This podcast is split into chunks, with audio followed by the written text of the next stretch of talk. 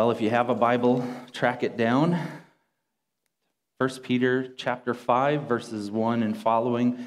Uh, if you grab one out of the book rack in front of you, it should be on page 1050, 1050. And I'll read the passage, then we'll pray, and we will get to work this morning. 1 Peter chapter 5, starting in verse 1, reads like this To the elders among you, I appeal as a fellow elder and a witness of Christ's sufferings, who will also share in the glory to be revealed. Be shepherds of God's flock that is under your care, watching over them, not because you must, but because you are willing, as God wants you to be. Not pursuing dishonest gain, but eager to serve. Not lording it over those entrusted to you, but being examples to the flock. And when the chief shepherd appears, you will receive the crown of glory that will never fade away. In the same way, you who are younger, submit yourselves to your elders. All of you, clothe yourselves with humility toward one another, because God opposes the proud, but shows favor to the humble. Humble yourselves, therefore, under God's mighty hand, that he may lift you up in due time. Cast all your anxiety on him, because he cares for you. Be alert and of sober mind. Your enemy, the devil, prowls around like a roaring lion, looking for someone to devour. Resist him standing firm in the faith because you know that the family of believers throughout the world is undergoing the same kind of sufferings. And the God of all grace, who called you to his eternal glory in Christ, after you have suffered a little while, will himself restore you and make you strong, firm, and steadfast. To him be the power forever and ever. Amen. With the help of Silas, whom I regard as a faithful brother, I have written to you briefly, encouraging you and testifying that this is the true grace of God. Stand fast in it. She who is in Babylon, chosen together with you, sends you her greetings, and so does my son Mark. Greet one another with a kiss of love. Peace to all of you who are in Christ. Let's pray. Lord, as we've opened your word together this morning, we're praying that by your Spirit, through your word, you would speak to us that we would hear your voice loud and clear, and you would help us to think through what it looks like to be a part of a well ordered church, a place where the kingdom of God is made visible and real. So, Lord, help us to embrace this high and holy calling. We pray in Jesus' name. Amen. Well, let me remind you of just the overall theme of the letter because I think that helps us to kind of land the plane here. This is the final chapter and the final section of the letter that, for, that Peter wrote. And uh, we're going to see a few things that he says in closing here in a moment, but let's just remind ourselves of the big theme. In, in chapter one, he opens the letter addressing all the churches, all the individual believers scattered throughout all of Asia, Cappadocia, Galatia, Bithynia, all these different places, and he calls them something very, very special. He says, You are elect exiles. And he's telling them then that they have this unique identity that they are to relate to the world in a new way because they are now the people of God. In fact, later on in chapter 2, he says, You are the ethnicity of God. You are God's chosen people, a holy nation, a people belonging to God, that you might declare the praises of him who called you out of darkness and into his marvelous light. So, if you're a believer in Christ, you're a new creation, you have a new citizenship, you are a representative of him and his kingdom and unfortunately, that kind of puts you out of place and out of step with the rest of the world. In fact, that's the main thing that he's saying in the letter. He's saying, if you are following Christ, you should expect that you will be treated like him. He did not fit their categories, he did not fit their preconceived notions of what the Messiah would be like. He didn't fit any of the worldly ideologies of the day. He was far too theologically conservative and he was far too socially liberal. He just he, he upset everybody. So the political leaders and the religious leaders hated his guts. And what did they do? They killed him. They said, We can't have this guy. He is a problem. He doesn't, doesn't do what we want him to do. He doesn't meet our expectations. He's just, he's just off. And so they were so frustrated by him that they did, in fact, execute him, but he is very much alive and well. And so Peter's writing and he's saying, Look, if you're following him, if you're following the suffering servant, what do you expect the world is going to do to you? you should not be surprised by the fiery ordeals that you will go through.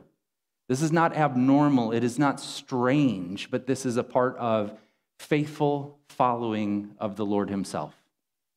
So be ready for it. And in fact, you have a job to do in the meantime. Be good. Or we could put it like this live beautifully. Live such beautiful lives that though the pagans accuse you of doing wrong, they will see your good deeds and glorify God on the day He visits. You're going to suffer and you're going to have to wait for that glory or that inheritance to come. It is coming, but in the meantime, Christians have a job to live beautifully before a watching world that is treating us with hostility. And so now he comes to the closing and he says, I've got a few final words to give, a few different people that I need to make sure we're all on the same page here. So he has a word to the elders or the spiritual leaders, he has a word to the young, those that are following those spiritual leaders, a word to all of us, and then some closing words in the final three verses. So let's get to work with those four different sections that he gives us here. A word to the elders in verses 1 to 4. Now, the first thing we might want to do is say, okay, what's an elder? Now, elder comes from the Jewish tradition, and it really does mean the old people. Like the, the, in the Jewish faith, they would have the elders would be those who are the most experienced, who've lived the most life, and they are leaders of the community. Now, that gets carried over to the New Testament church, and it becomes more of an official title. It becomes an, an office of the church. It's a, a, special leadership role within the local church where people are supposed to meet certain criteria and then they're supposed to be appointed to that position with, in the words of the New Testament, a laying on of hands, an appointment to that, that task. So he's writing to the spiritual leaders, and here's why. It, the local church is supposed to be the place where we can learn to walk by faith in the Son of God while going through hostility and difficulty if the local church is off, game over. It, it becomes incredibly hard for us to do anything near what he's suggesting here. So, first, he begins with the leaders. To the elders among you, verse 1 To the elders among you, I appeal as a fellow elder and a witness of Christ's sufferings who will also share in the glory to be revealed. He says, To the elders, I'm appealing to you. And he doesn't pull out his credentials of, like, yeah, I'm an, I'm an authorized I'm, I'm an apostle. I followed the Lord. I've got all these different experiences. He says, Look, I'm appealing to you as a co equal, as a fellow elder. And here's what he's going to do here in this, in this final section. He's going to say, What we most need is a posture of humility. And so, even when he begins to address the leaders, he's saying, Look, I'm not telling you what you need to do as an apostle. I'm appealing to you on the basis of that shared calling that we have as leaders of this thing as a fellow elder and a witness of Christ's sufferings who will also share, share in the glory to be revealed. We'll be standing side by side when we get to glory, and we'll share that glory together. So, what does he say? Do your job. As a fellow elder, do your job. Here's what it is it's shepherding. Look at verse 2 Be shepherds of God's flock that is under your care, watching over them. Be shepherds. And we might say, okay, what's he talking about here? It's, it's the, the Latin word is pastor. That's why we call people like me pastors because the work of, of eldership is the work of pastoring. And shepherds, you know, it's a metaphor, but literally speaking, what do shepherds do? They have a flock of sheep, and it's their responsibility to lead that flock faithfully. That they're supposed to take a flock and they're supposed to coordinate all these individual members of the flock moving in harmony together to an intended location, whether that be a pasture or the fold or whatever the case might be. They're to lead. Leading is one aspect of the shepherding task. They're to feed the flock, to give the flock good nutrition, to take them to places where they can lap up clean water and feast on, you know, green grass and do different things like that. They're to protect the flock. Uh, there are predators out there like wolves that'll come in and ravish the flock. And the shepherds have the job of watching over them, of taking different shifts and making sure that the wolves aren't creeping in and stealing away the sheep from the flock. They're to care for the flock. Ezekiel 34 tells us all these different functions of how they care. They're supposed to go after the wandering. If a sheep wanders off, they don't go, oh, that's too bad. We lost another one. No, they're to leave those that are together and they're to go after the wandering to retrieve them. They're to bind up the wounds of those that are injured or need medical treatment. And finally, uh, they're, they're to deal with the aggressive members of the flock who are trampling things underfoot and shouldering the other individuals and selfishly abusing other people who are a part of the, of the flock. So that's the literal task of shepherding. Now it's applied to spiritual leaders. Spiritual leaders, what are you supposed to do? Be shepherds over that flock that God has entrusted to you. Do your job and do this job as well as you possibly can. Do your job of leading the flock where it needs to go, coordinating efforts to ensure that everyone is able to travel in harmony together. Feeding the flock is the teaching ministry of the local church. It's the teaching of the Word of God that, that brings, like the Bible puts it like this man doesn't live on bread alone, but on every word that proceeds from the mouth of God. So the teaching ministry of what I'm doing right now, but also the discipling ministry of the church is all in view here. We're supposed to feed the flock that God has entrusted to our care. We're supposed to protect the flock because there are threats. There's false teaching, false ideologies, things that are untrue and unhelpful. And those things are all trying to combat your faithfulness to Christ. And we have a job to try to set some healthy boundaries and parameters to ensure your spiritual well being. We're to care for you by going after the wandering and treating the wounded with soul care. We're to discipline those who are aggressively doing harm to others. We're, we're to care for you in this comprehensive way. And so when Peter writes and he says, Leaders, as a fellow leader, I need you to do this shepherd the flock that's under your care.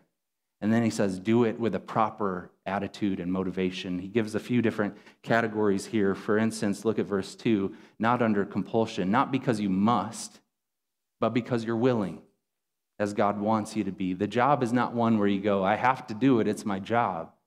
It's a high calling that God wants us to be invested in because we want to do it. We are willing and eager to serve in this way not for financial reasons. Look at the end of verse 2. It says, not pursuing dishonest gain, but eager to serve. There's a way to do ministry that's all about financial gain. There's a way to do ministry that looks at a group of people and preys upon them financially. And you, false teachers do this all the time. It's a message that people love to hear, and then they financially support it.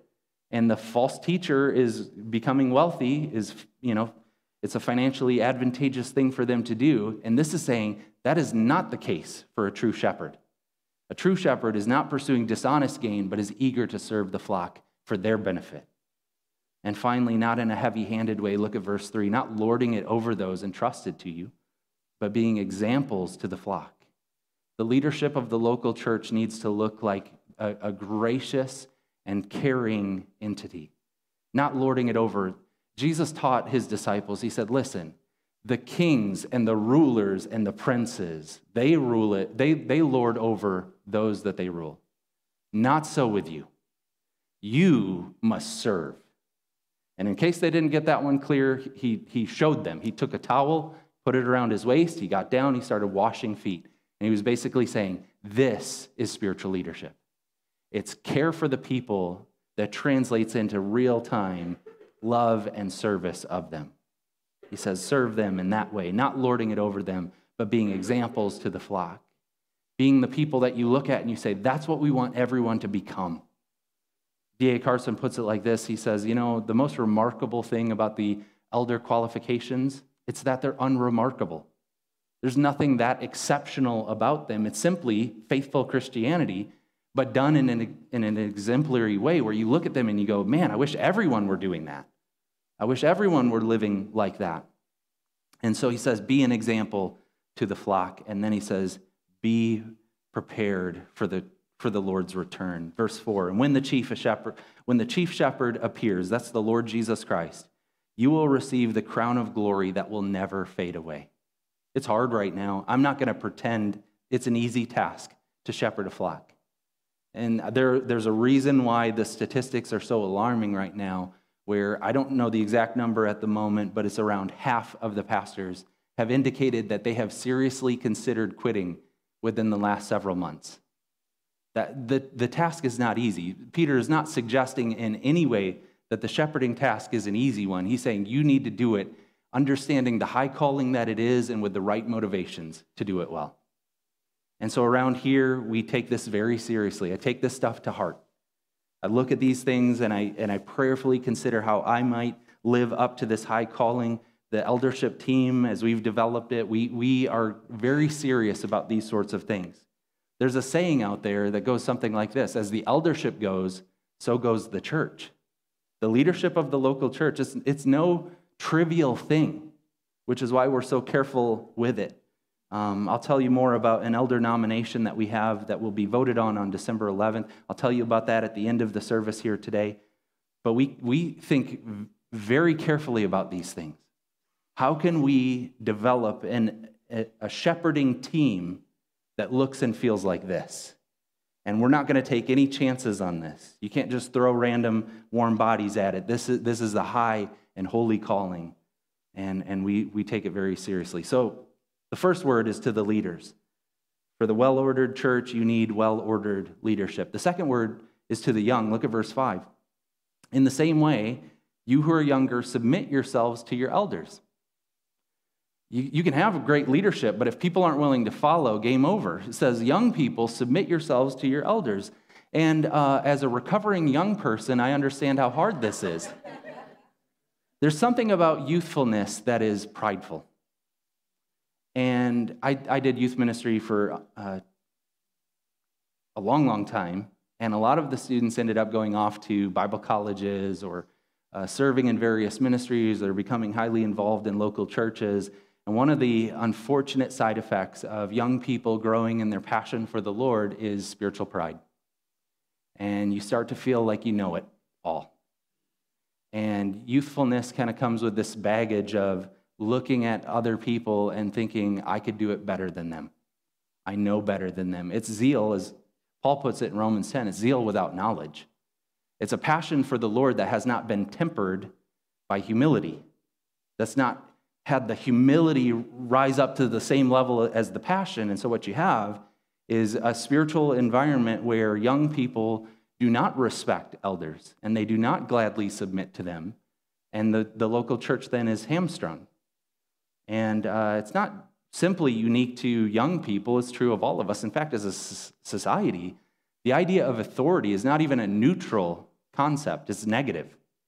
So the thought of spiritual leaders exercising authority and us submitting to them, good grief, what are we even talking about here? But the Bible seems to suggest that is the pattern that God has given for the local church. And so leaders need to serve humbly and followers need to be willing to submit gladly. Hebrews chapter 13, verse 17 puts it like this it says, Obey your leaders and submit to them, for they're keeping watch over your souls. As those who have to give an account. They're gonna, we're, we're gonna have, I'm gonna have to stand before the Lord and give accounting for how I did my job. And it says, Let them do this with joy and not with groaning, for that would be of no advantage to you. So relate to the eldership in a way that reveals your commitment to submitting to their authority. And elders, do your job in a way that makes that easy. But listen, this is what the, the Bible is telling us. There's a word to the young, and we need to figure out how we can organize the local church in a way that reflects this. Then a word to all in verses, the second half of verse 5 through 11. He turns this now into a, into a principle that applies to every single one of us. He says, All of you be humble. The main thing that he's emphasizing here is this spirit of humility. Be humble. Leaders be humble. Followers be humble. All of us clothe ourselves with humility. Look at it here in verse 5. All of you clothe yourselves with humility toward one another because God opposes the proud, but gives favor to the humble. Clothe yourself with humility because this is the main thing to be done. St. Augustine put it like this He said, If you ask me what the essential thing is in the religion and discipline of Jesus Christ, I shall reply this First, humility. Second, humility. Third, humility. The whole thing is meant to be done with a posture and spirit of humility. Why? Well, first off, salvation is a, uh, an act of humility. It's it's depending upon God's saving work for us. We, we don't bring anything to the table other than our sin, our need for salvation. So we come to Him and we rely on Him by faith to do that saving work of us. And then we are to live in a way that reflects that humility, that it becomes this real time experience. The vibe of Christianity is meant to be humble. We're supposed to be walking around as the most humble people on earth, recognizing our need for God and His saving work in our lives and dealing with other people in a way that reflects that humility. Clothe yourself with this, put it on. Put this spirit on and, and walk in this way because God opposes the proud and shows favor to the humble. So, humility with God, then, we need to humble ourselves in this way that we trust in God's ability to work on our behalf. Verse 6 Humble yourselves, therefore, under God's mighty hand, that he may lift you up in due time. Put yourself under God's care. In fact, verse 7 says, Cast all your anxiety on him because he cares for you. We have concerns. The world is weird and, and things are hard. And as persecution rises, like it did for the first century believers, we have to be willing to say, okay, we got to go to God and we have to place ourselves under his mighty hand. But all too often, the thing that we do is we try to take matters into our own hands. This is not how I want it.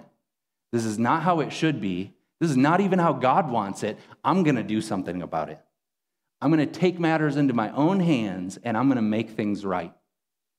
This is telling us humble yourselves under God's mighty hand and he will lift you up in due time. It might not be this week, it might not be this year, but in God's perfect timing, he will vindicate those who are faithful to him. In the meantime, we submit ourselves humbly to his perfect care. We take those anxieties that we have and we bring them to him, knowing that he cares for us quite perfectly. Ed Clowney pointed out that repeatedly the church has failed to do this, and he gave a specific example of the Camisard rebellion in 1685. In France, there was religious persecution of the Protestant believers, and so the preachers of that day were preaching things like First Peter, and they were preaching, don't take matters into your own hands. Don't practice retaliation. Don't fight back against this. Cast yourself on God and his ability to care for you. But the persecution was so great that eventually there weren't very many preachers left. Most of them were arrested and martyred for their faith, and so new leaders kind of stepped up into the fold. And the new leaders did not share those convictions. So, so the new leaders said, the king of France is the, the beast in Revelation, and we better fight him. And they took up arms. And they might have thought that they were following Peter, but they were following Peter in the Garden of Gethsemane. They were following Peter, who was willing to draw a sword and try to chop somebody's head off. They were not following the humiliated Peter, the one who was reinstated by the Lord and who had a whole new disposition to the world around him who was humble enough to say to his fellow elders, Hey, we, we've got work to do, but it is, it is not to fight against the evil in this world. So we need to humble ourselves in that way by trusting in the Lord's mighty hand and his ability to lift us up. We need to humble ourselves in acknowledgement that there is an enemy who hates us and he's seeking to do harm. Look at verse 8. Be alert and of sober, sober mind. Your enemy, the devil, prowls around like a roaring lion looking for someone to devour. There is an enemy here, and he wants to do great harm to you individually and to the local church. So, what is he doing? He's trying to ramp up that persecution. And if that doesn't get you off track, then he will try to distort the experience within the community of faith. He will turn us on one another, and we will begin to bite and devour each other. So here's what we need to do humble ourselves enough to say, We have an enemy. We had better be very clear headed in this moment because he will do whatever he can to destroy us. We had better be thinking very clearly. We can't be fanatical. We can't be erratic. We can't be out of our minds. We have to carefully examine Scripture to see what it looks like to, to follow the Lord. In fact, verse 9 says, resist him. Resist this enemy, standing firm in the faith. Because you know that the family of believers throughout the world is undergoing, this, uh, undergoing the same kind of suffering. One of the most helpful things that we can do right now is become global Christians, is to look across the, the canvas of the globe to see what it looks like to follow the Lord. Our experience in America is not that unique. It's not that horrific. It's not that awful, even when compared to the, the normal experience of believers throughout church history and around the globe. And so he says, the family of believers throughout the world is undergoing the same kind of sufferings. That's a sobering thing. The enemy wants us to think this is unique, this is special, this is incredible. We better do something. But God reminds us no, you be faithful, be good, do beautiful things so that your good deeds may be seen and God may be glorified. Verse 10 says we need to receive from God all that we need in this moment. The God of all grace, who called you to his eternal glory in Christ, after you've suffered a little while, will himself restore you and make you strong, firm, and steadfast. God will give us everything that we need to navigate moments like these. So to him be the power forever and ever. Amen. All of us clothe ourselves with humility. Entrust ourselves to God's provision and care for us. Recognize that we have an enemy and deal with the world in a way that's humble and gracious.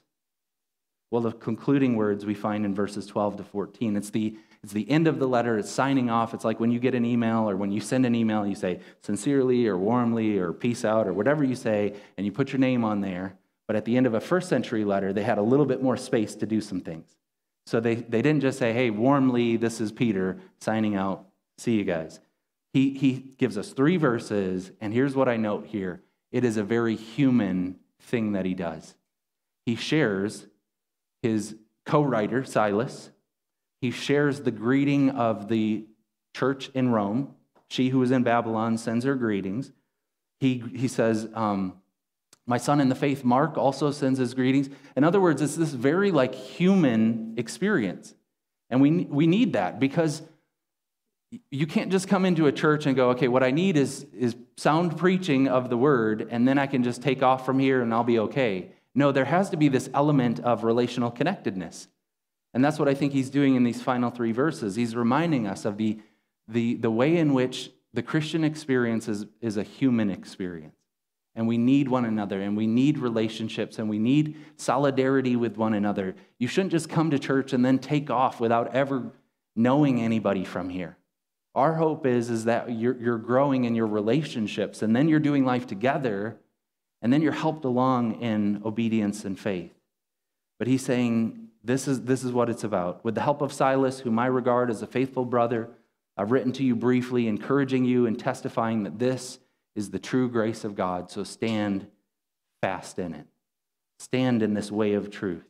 The church in Rome, she who's in Babylon, chosen together with you, sends you her greetings, and so does my son Mark. The church is cheering for each other. Then he says, Greet one another with a holy kiss. We don't do that exactly the way that it's described here, but we want to be a place where there is warm and affectionate greeting of one another. In that, in that culture, it would have been appropriate to see each other and to kiss each other, but it's reminding us of the importance of that human experience of we need each other within the local church to do this. And then finally, peace to all of you who are in Christ. So as we look at chapter 5 and we think about the ending of this letter, we're reminded of the, the importance of the local church. We need healthy leaders who are humble. We need healthy followers who will humbly submit to the eldership. We need all of us to clothe ourselves with humility and trust that God is able to care for us. And we need to have this human experience of sharing life together because the local church really does matter and our faithfulness really does matter. So let's be the kind of place that does these things for the glory of God. Let's pray. Lord, we're asking that you would help us. We're praying, Lord, that you would give us uh, a sober mind in these moments to think about the work that you're doing. We're praying, God, that you would help us to uh, be the kind of local church that is faithful to you, that's living beautifully before a watching world. Uh, even though that might be considered strange by all kinds of different people, Lord, would you help us to be faithful to the end, knowing that you will bring glory with you and we will be rewarded for that faithfulness. Help us to do that, please. We pray in Jesus' name. Amen.